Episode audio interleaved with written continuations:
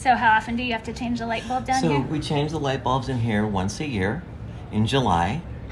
And there are three people it takes to do it. One stays at the top of the ladder outside, and the other two come inside and they act like contortionists and get underneath because, as you can see, uh, some of these edges are really hard to get around. And luckily, some of the lights are on battens. You can unhook the batten, and you can pull the whole thing, change all the light bulbs, and then put it back.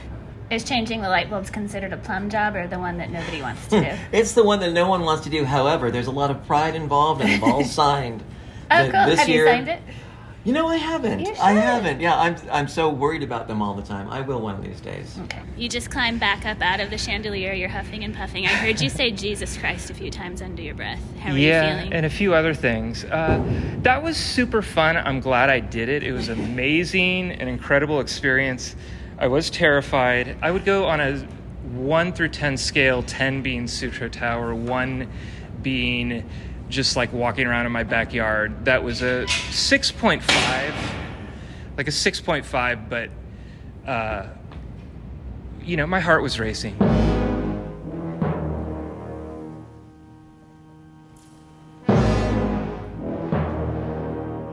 You just heard John Boatwright, the building steward of the War Memorial Opera House, as we were embarking on our latest harrowing Total SF tour, dropping into the iconic Opera House chandelier. Heather, I remain thrilled and terrified from this tour. I remain only thrilled, not terrified. That was so much fun. We got to climb down one at a time because it's such a narrow spot. This very skinny little ladder down into the chandelier. I can't believe, like, next time I go to the opera house and look up at the chandelier to think that I was sitting inside of it. It's super weird. But we saw how they changed the light bulbs, got a lot of interesting history about it. It was so much fun. I don't look at any San Francisco landmark the same after doing all the things that we do on this podcast. And I hope our listeners feel the same way. I look at Sutro Tower, I look at the Orpheum, but the War Memorial Opera House was maybe a step above everything. Um, it was built in 1932, built for $4 million with municipal bonds. That's less than three Noe Valley toilets in 2023 dollars. Uh, Arthur Brown Jr., who designed City Hall in the 1910s, was one of the architects. It was the first publicly owned opera house in the United States. We've had a lot of amazing tours of iconic San Francisco places and buildings. I've got to put this at the top. There's so much more to this building than you see at the opera. Yeah, you would never guess sitting in the seats how much is stored backstage. All of the props. We saw fake swords, guns, a pig head, a crab, and this big box marked seafood. The prop master has a lot at her disposal.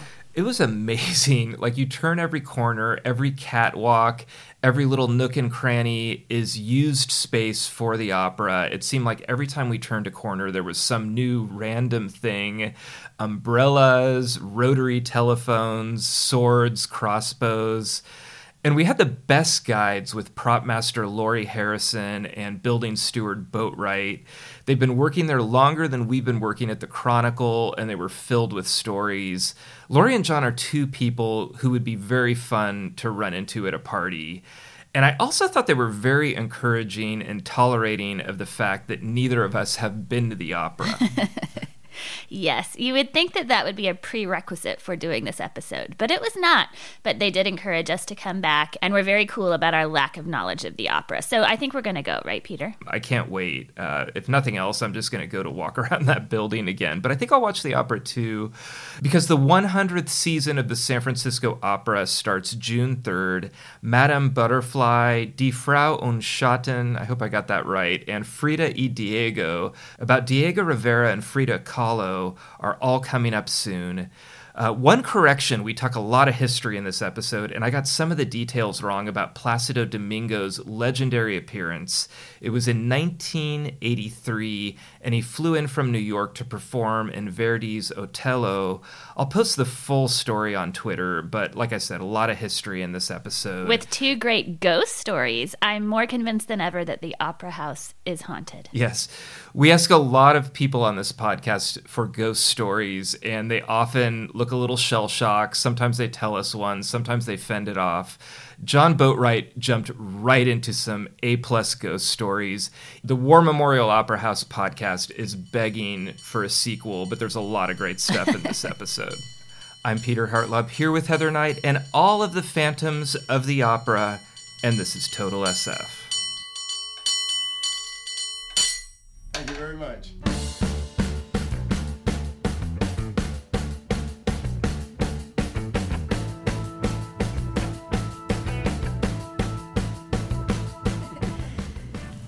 John Boatwright and Lori Harrison, welcome to Total SF. Hi, thank, Thank you. you. We just got an amazing tour of the San Francisco Opera House. We learned so much, and I think we explored every nook and cranny. Peter, what did you think? I think this is the most amazing building in the city, and we have toured a lot of them. Um, you know, Transamerica Pyramid was really fascinating, and we've been in the Orpheum, and we've been in the Chronicle building is a pretty cool building. Just one surprise after the other. Uh, thank you so much. It was an amazing tour, and uh, uh, I just I'm still thinking about it, and my fear of heights were were uh, properly um, stoked up too. well, my favorite part was when we got to climb into the chandelier. John, tell us about the chandelier and what makes it so special. Well, it's it's pretty much the logo for the opera. Um, it's really beautiful. It was original to the building in 1932. It was the first use of aluminum as an architectural feature in the world. It has 600 100 watt light bulbs and 20 1500 watt light bulbs. And um, it has its own air conditioning system to keep it from making noise from the metal expanding and contracting during the shows. And it's my favorite piece of the Opera House.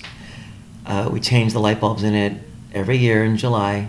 Takes three people, and uh, it's an adventure. And all the folks that have done it in the past, they've all signed the the air shaft that leads into it, saying they were the crew that year.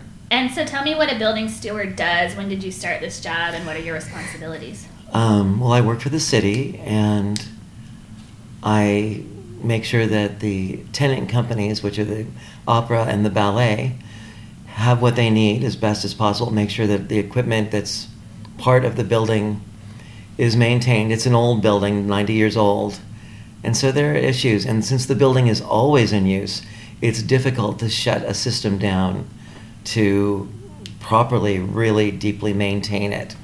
So we have a lot of on the fly fixing. And because of the pandemic, getting parts for like the elevators here Mm-hmm. have become very, very problematic. But we're slowly but surely getting through it. Mm-hmm. And the elevators, you know, the ones that we were riding in today, the, the uh, cargo elevators, those have to be functioning, or the crew, you know, the props and electrics and grips, they all have pieces up on the fly floors. And we can get them down another way, which is tying them to pipes and lowering them in, but we really don't want to do that. Yeah. And Lori, you showed us so many props and weapons and seafood and baskets and lots and lots of umbrellas and handcuffs. Um, what goes into being a prop master, and what's your day like on a normal day? I- I'm not sure there is a normal day. it's a it's a job that uses art and uh, history and music and math and literature and there, there's nothing that we don't use in the prop department to mm. come up with the appropriate objects for uh, to tell a story to be able to build to know the materials.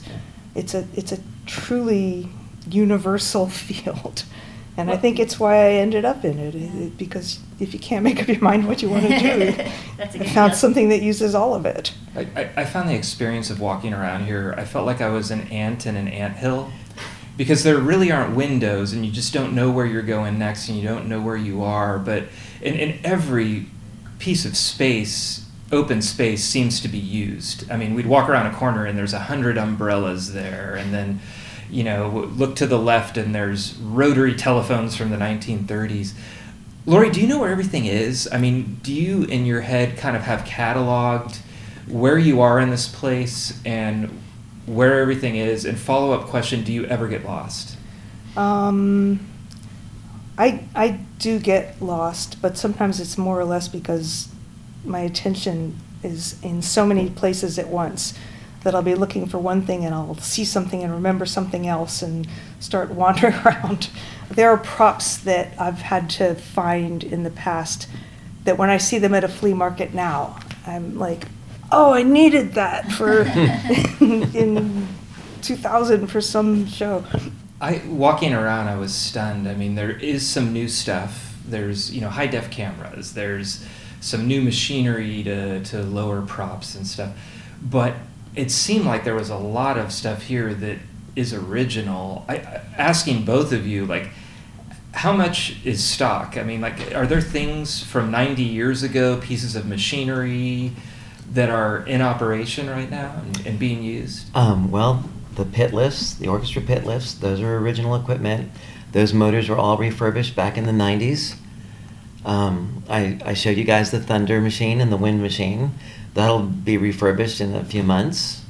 There are lifts, I guess they call it the, um, the drop well, which is upstage under the stage, where it's a big elevator that goes down. And once you start going down, you can see on either side of you these shelves that you can put pipes and long, skinny pieces of scenery on. That's all original equipment that still works. I saw I saw what looked like a boiler from before the 1930s Yeah. when we went in the The sub boiler room, yeah. Those, yeah, that's older equipment. I don't know exactly where it came from, but it was put in the Veterans Building because it was still new back then. They're in beautiful shape. They just refurbished everything. Well, I uh, I dig around in our archive and um, was looking up opera as it's been covered in the Chronicle. I was super excited because I found so many things, and Joshua Kosman tipped me off to a couple of them. I found our first review, and it really makes me think that this was an opera town from early on. The more I read about it, the first Chronicle review of an opera performance was in 1869. It was the um, uh, written without a byline, and it was one of the first examples of any arts criticism in Chronicle history. The Brignoli troupe came to the California Theater, and uh, I'm going to read a quote here. A critical audience, large as to numbers and containing the usual amount of imbeciles who insist on applauding at the wrong time, was present at the California Theater last evening to listen to the first concert of the Brignoli troupe. We lack the space for more than a general mention of the crowd and performers. Of the first, we can say that it was somewhat tedious. Of the latter, that they succeeded in disappointing us. Brutal chronicle. Like, Wow. first review. uh, Why are yeah. you reviewing the audience? Yeah, so that was tough. Um, but Chronicle loved opera, and then opera seemed to love love San Francisco. I the Luisa Tetrazzini. I mean, we could do a whole episode about 1910. One of, if not the greatest soprano in the world, is in a fight with her New York management. It's right after the 1906 earthquake when we're rebuilding, dying to be a world class city again, and she performs uh, from a balcony at Market and Kearny for 250,000 people. I'm going to read the, the, the Chronicle coverage. It's a little bit kinder. Last night, under the torch like stars of a California sky, with the monolithic buildings of Market Street for acoustic boards, she sang to the kings of the West and to their queens. When Tetrazzini was singing, there was no sound other than her voice, except the faraway clang of a streetcar bell or the rumbling roll of a hurrying wagon. All the words coined and used at the confusion of tongues would not describe the silence in which the multitude listened to the gurgle of melody that rippled from Tetrazzini's throat. And she was quoted in the Chronicles saying, I never thought I would be a street singer, but I want to do this for San Francisco because I like San Francisco better than any other city in the world. San Francisco is my country. This meant so much to the city back then, and not, you know, within within a generation of that, they're building the San Francisco Opera. Uh, Gaetano Merola, Right, very good. Did I get that right? Thank you. Did a few concerts at Stanford, and then came here for what was official opening hundred years ago this year, and just much wonderment since. I could name a lot of things. I'll mention one that I don't think either of you were here for, but Placido Domingo uh, coming at the last minute and performing Carmen after getting off a plane when there was, I think, a laryngitis situation, and that's its own episode too. Oh, that's a bigger story. Yeah. Yeah, um, it was an opening night. Jeffrey, correct me if I get any of this wrong. It was 81. And who was it supposed to be? Carlo Cossutta. And he didn't, he wasn't able to go on that day at the last minute. And so one of the board members sent their jet to New York because Domingo said he'd do it. So the audience just was sitting there in their seats drinking champagne. And he went on at like 10 o'clock at night. And, and there was like standing ovation for a very long time where they had to sit everyone back down so they could get the show started. Wow. But yeah, Placido Domingo, he used to do concerts here too. And he'd just come up and do a concert to help raise money for the opera. Yeah.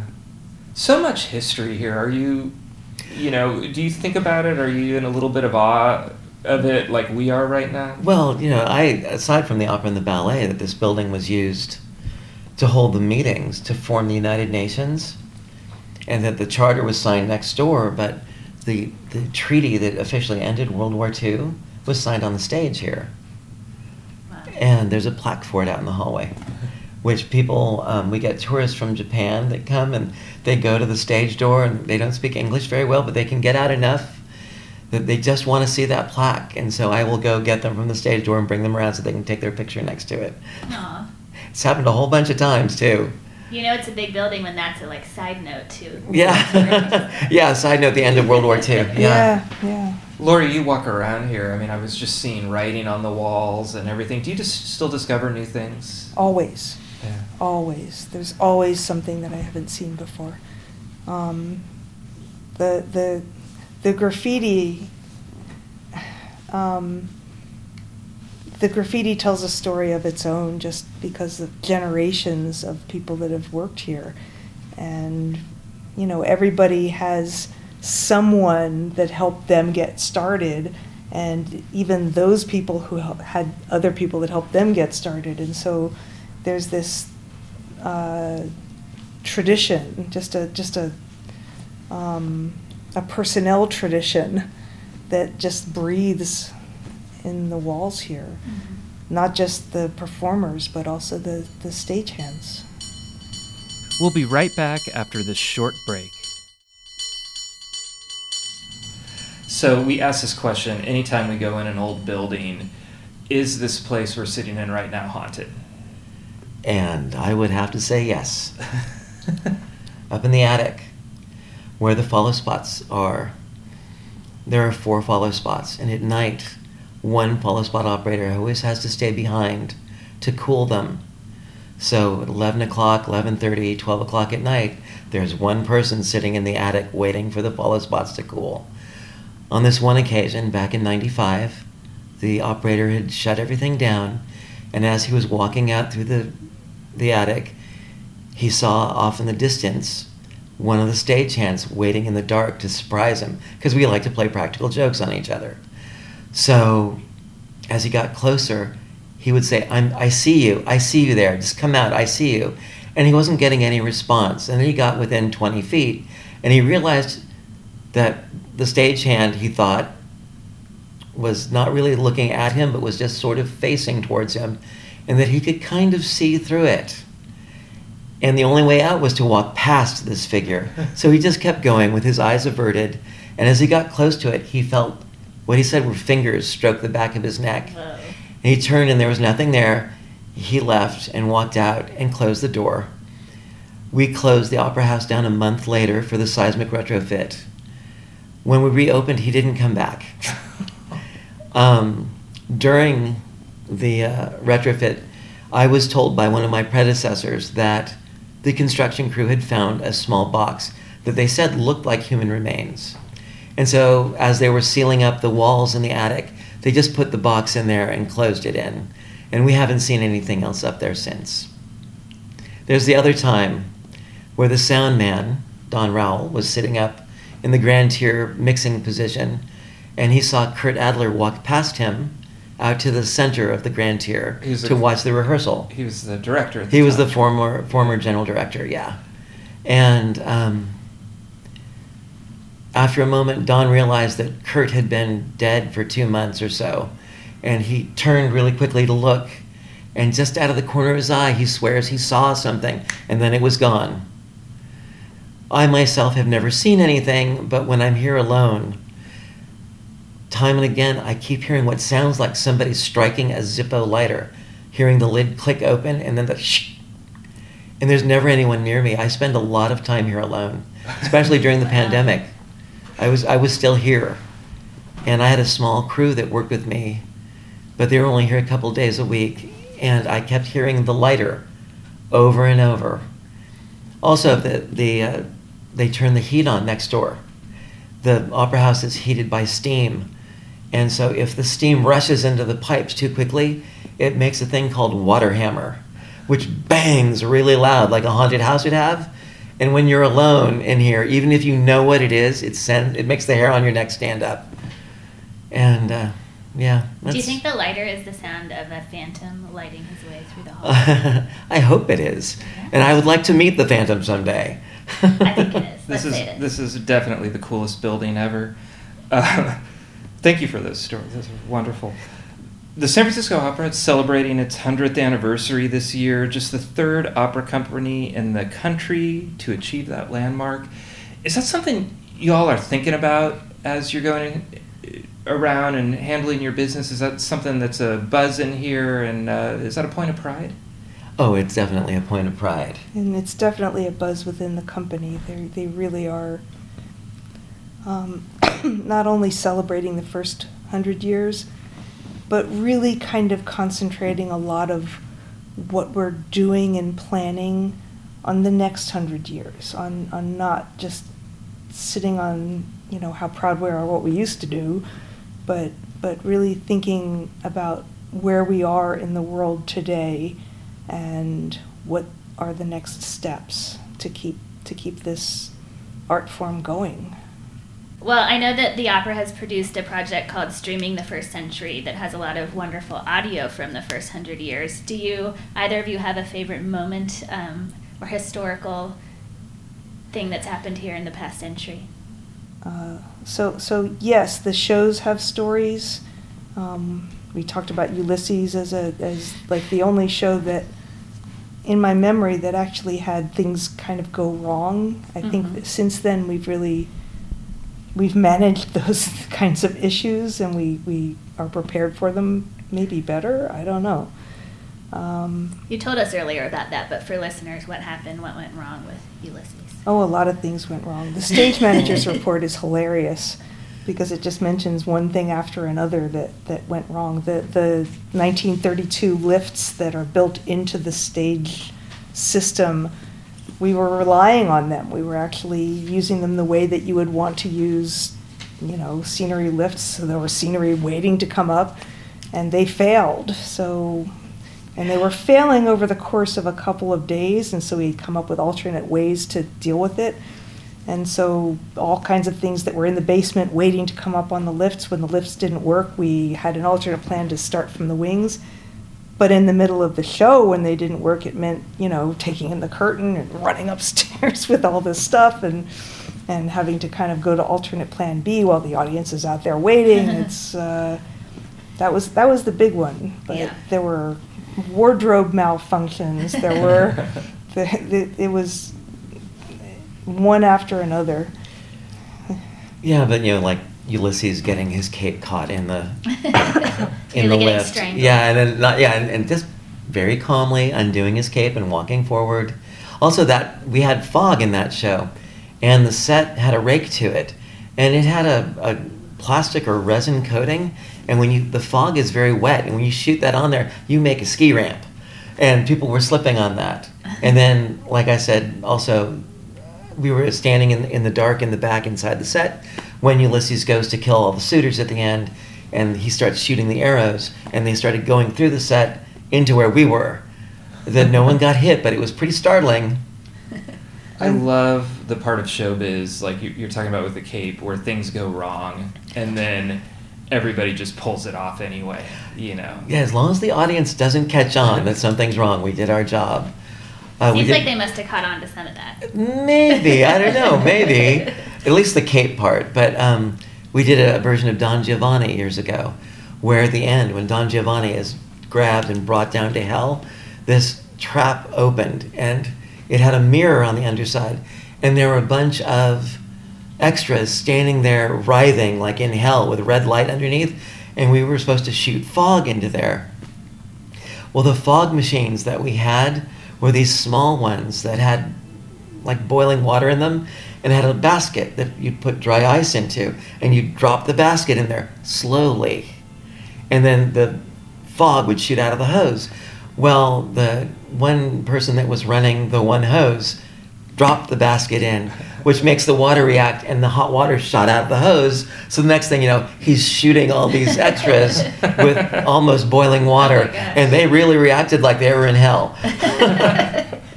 I, I have to say that, that since those days, um, we've taken safety so much more seriously than we used to. Yeah. So that every show has a, a you know, everything that could possibly go wrong and then what you could do about it before we even go into rehearsals for it, before we even have the set up.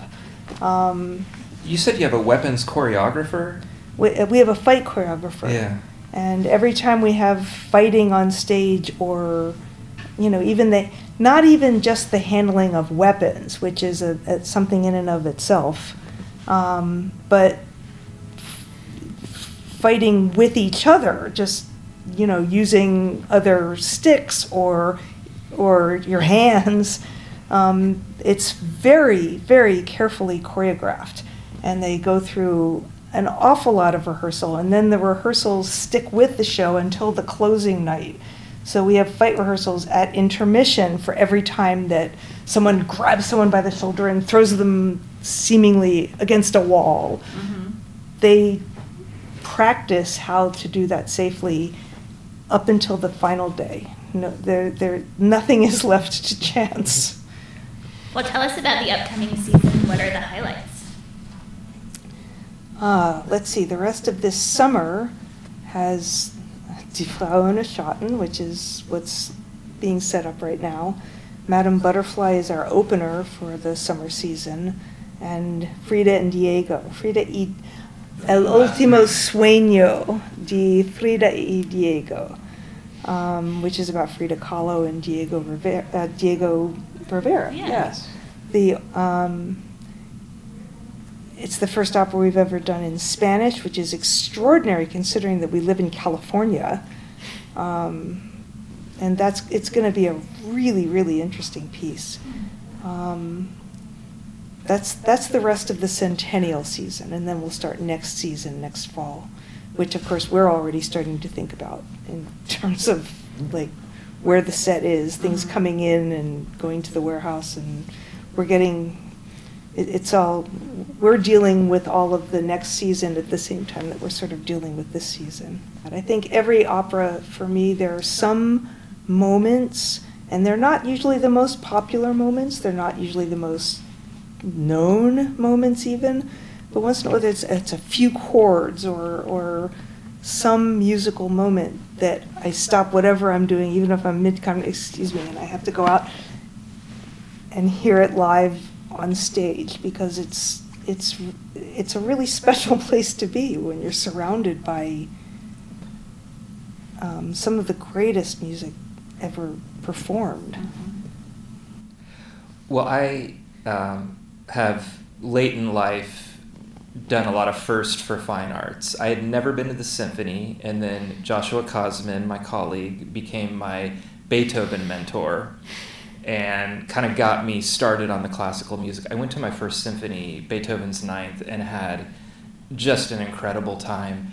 I have actually performed at my elementary school. I was Don Jose and Carmen, and they brought the SF Opera Guild out, and we would tour to other schools, and I would like do the acting, and then the opera singers would sing behind me. I have a photo.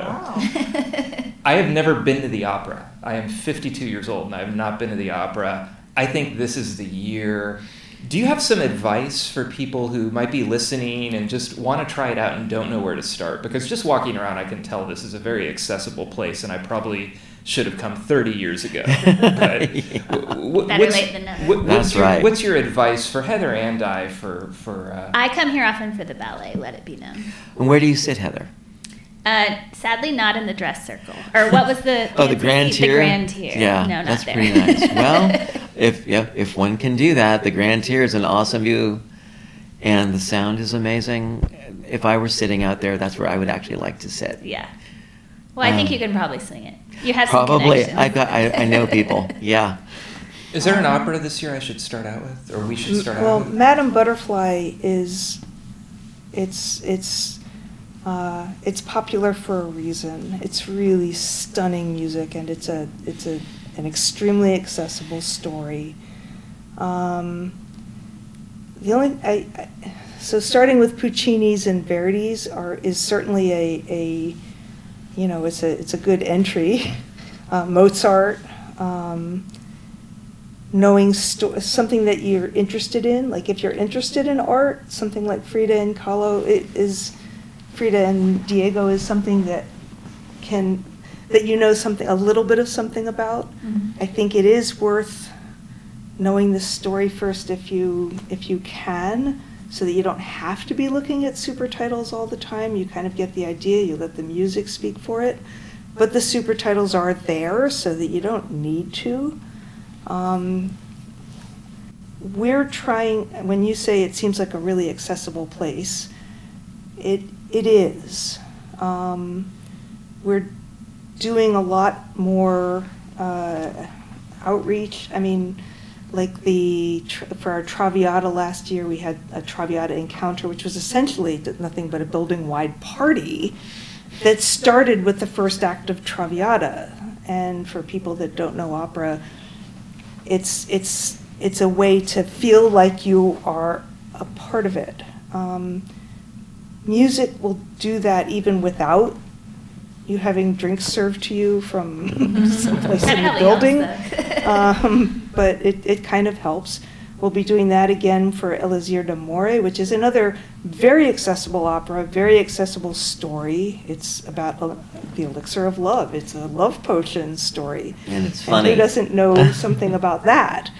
Um, I, I, I'd have to say just start. Mhm. Just, just go to one. Yeah. Um, Cool. We'll, Well, we'll do. I'm ready. Yeah. thank you so much for showing us around the building and taking the time to talk to us. We had a great time. Thanks. Nice to see you come again. We will. We'll, we'll be here soon. Thank you so much. That was amazing. I'll be thinking about it for a long time. Thank you. thank you. Sweet. Thank you for listening to the San Francisco Chronicle. Our music today is from the Sunset Shipwrecks, Castro organ player David Hegarty, and cable car bell ringing from eight time champion Byron Cobb. Support Total SF in the newsroom that creates it by investing in a digital Chronicle edition. It's less expensive than you think at sfchronicle.com slash pod.